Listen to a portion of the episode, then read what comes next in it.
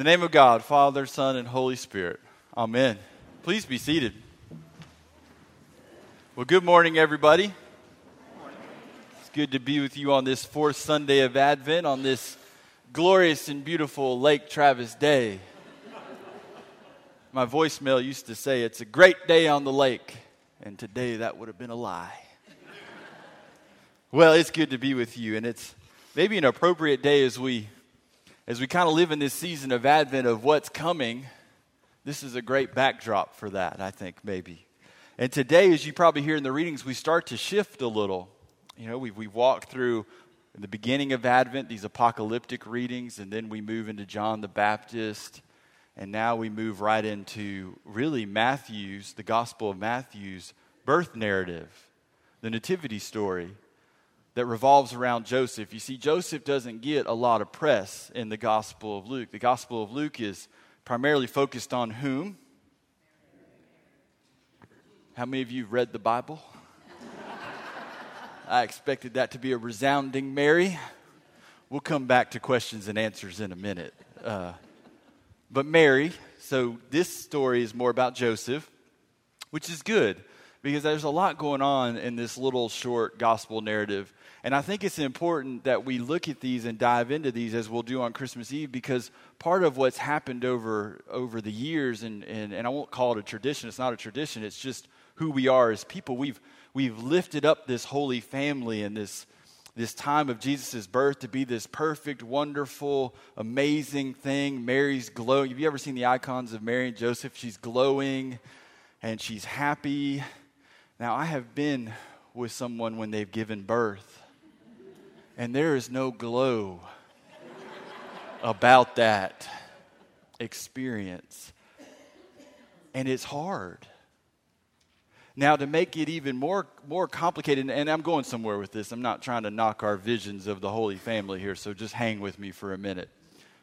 But if you back up even to this point in the story, to understand the marriage in first century Judaism, or in first century, uh, uh, first century, in the first century when Jesus is, is born. You have to understand that what's going on with Mary and Joseph is they're under contract with each other. Some would say it's arguably what we call marriage today is where they already are.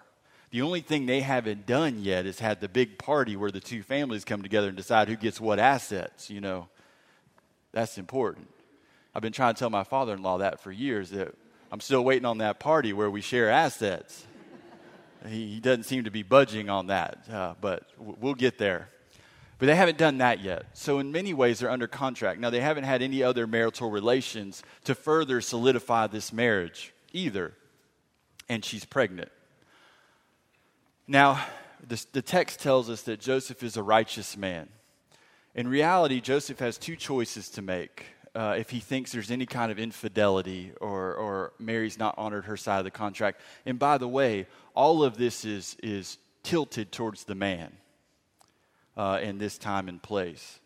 He can dismiss her quietly, which the better understanding of that word is divorce. He could divorce her. Dismiss makes it all sound nice and soft. And that would probably leave her a life of poverty if her, if her own family won't take her back in then she'll be, she'll be destitute and stuck uh, in a very bad place. And so will the child. The other option is not near as glamorous. If he, if he were to publicly dismiss her, it could potentially lead to her being stoned or worse. Uh, either way, it doesn't look good for Mary. And this is important. I think this is important that we understand Joseph's been wrestling with this reality, right? So many, so often we think that Joseph and Mary just walked into this and yay. When in actuality, it's hard. And you have to imagine the pressure that Joseph is under if Mary's showing, and this is some conjecture on my part, but if Mary's showing and this baby is potentially right there and people know and they know that they're under contract, but they haven't fully finished this arrangement yet, you got to imagine the stress and pressure that Joseph is under to the point where an angel appears to him in a dream. Now, angels in Scripture generally pop up to do heavy lifting. I mean, generally speaking, they don't just pop up to say hi. You know, we don't get a lot of texts where the angel Gabriel appeared to Peter and said hi. usually they come with a lot more than just a hello. And they appear to Joseph in a dream to remind, well, not to remind him, to tell him what Mary may already know if we were to piece together the Gospel of Luke and how it tells the story of Mary, and the Gospel of Matthew and how it tells the story of Joseph. Presumably, the angel appears to Joseph because Joseph is probably on the verge of, doing, of dismissing, of divorcing Mary. And the angel appears and reassures him that this is God's plan, that there is something bigger going on than just you, Joseph, and just you, Mary. And if you will just stay the course, you will see. Which leaves Joseph with this wonderful choice, right? Freedom is so important, and we like to take that away from these holy, the Holy Family. Joseph has a choice to live into this message that the angel brings or not, to, to follow or not. And Joseph chooses to follow. Now, life doesn't magically just get better for Joseph, we can assume. People are probably still giving him a hard time and asking him questions like, Why are you not leaving this woman? What is wrong with you? All the way until the time she gives birth. That Joseph is just an ordinary guy who's been given an extraordinary responsibility. And an extraordinary request has been made of him to do something for the kingdom of God but he's just an, an average Joe. Did y'all get that? Get just an average Joe? And that's important. That's so important that we keep them as humans. You know, I say this for those who come on Wednesday when we talk about the life of the saint, whoever the saint of the day is, I often talk about how we lift saints up as being people we could never be like. We're just never going to be as good as the saints. And I always have to remind us that saints are just normal people who said yes, maybe a lot more than we do, who were just willing to, to, to live into what God was inviting them to do, and more importantly, willing to reconcile with God and with their fellow brothers and sisters when they fell short. And we lift them up because they're great examples to us of this kind of godly life. These kingdom builders, I call them, are the saints, the communion of saints that we celebrate. Mary and Joseph are just ordinary people given an extraordinary responsibility for the sake of the kingdom of God.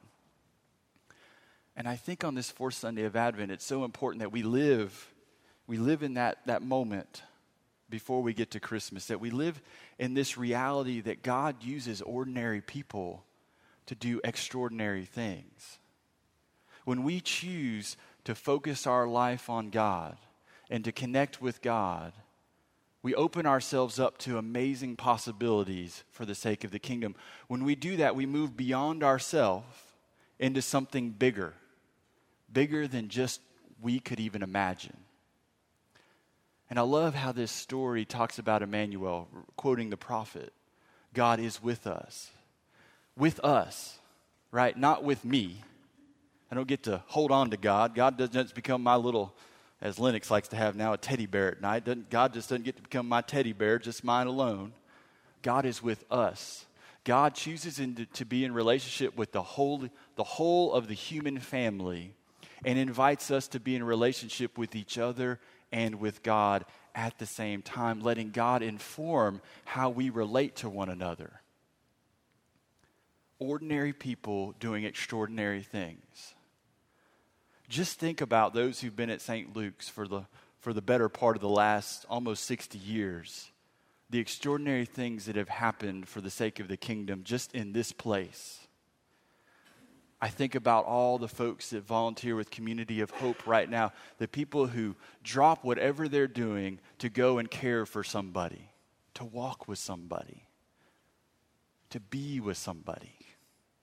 Think about all the meals you've provided as a church to those who don't have a whole lot.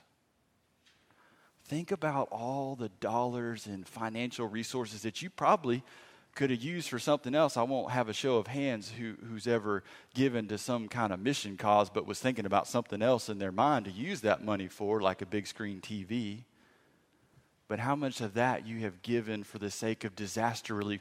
People who've lost everything who just need some resource, and St. Luke's provided. When you think about that, God uses ordinary people to do extraordinary things. When we believe that God is with us, that God is not just my little doll that I get to hold on to, but God is my neighbor's doll and their neighbor and their neighbor, that everybody, that God is with us all. When we realize that, then we, like Joseph and we, like Mary, have the opportunity and the freedom to respond. God doesn't imagine what our response is going to be, it's ours. Do we choose to be builders of the kingdom of God? Do we choose to love people and reconcile and forgive? Or do we choose to, to kind of hold this in and take the easy road?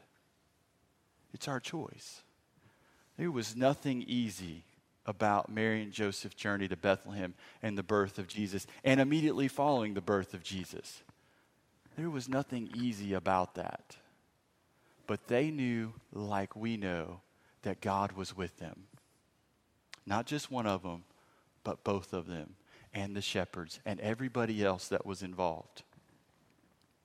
So, my brothers and sisters, on this fourth Sunday of Advent, as we prepare for the Feast of the Nativity, as we, we prepare for the Feast of the Incarnation on Christmas Eve, might we pause in this busy season and reconnect with God and imagine how we can be builders of the kingdom.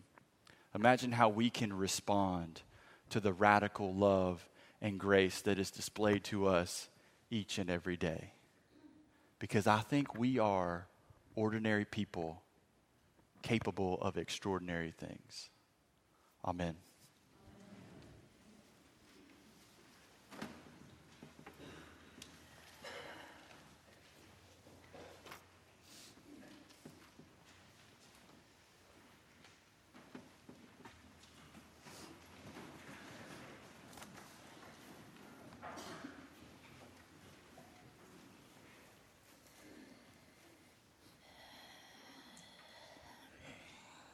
Please stand and join in my creed. Found on page nine.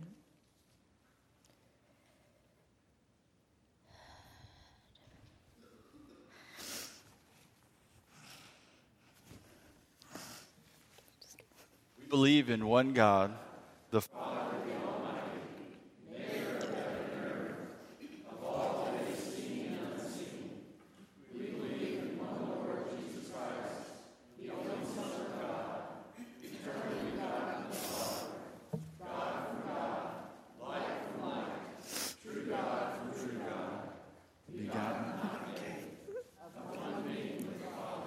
Through him all things were made.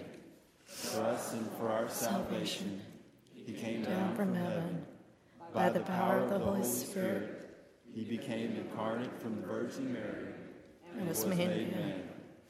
For our sake, he was crucified under Pontius Pilate. He suffered death and was buried. On the third day, he rose again, in accordance with the Scriptures. He ascended into heaven and is seated at the right hand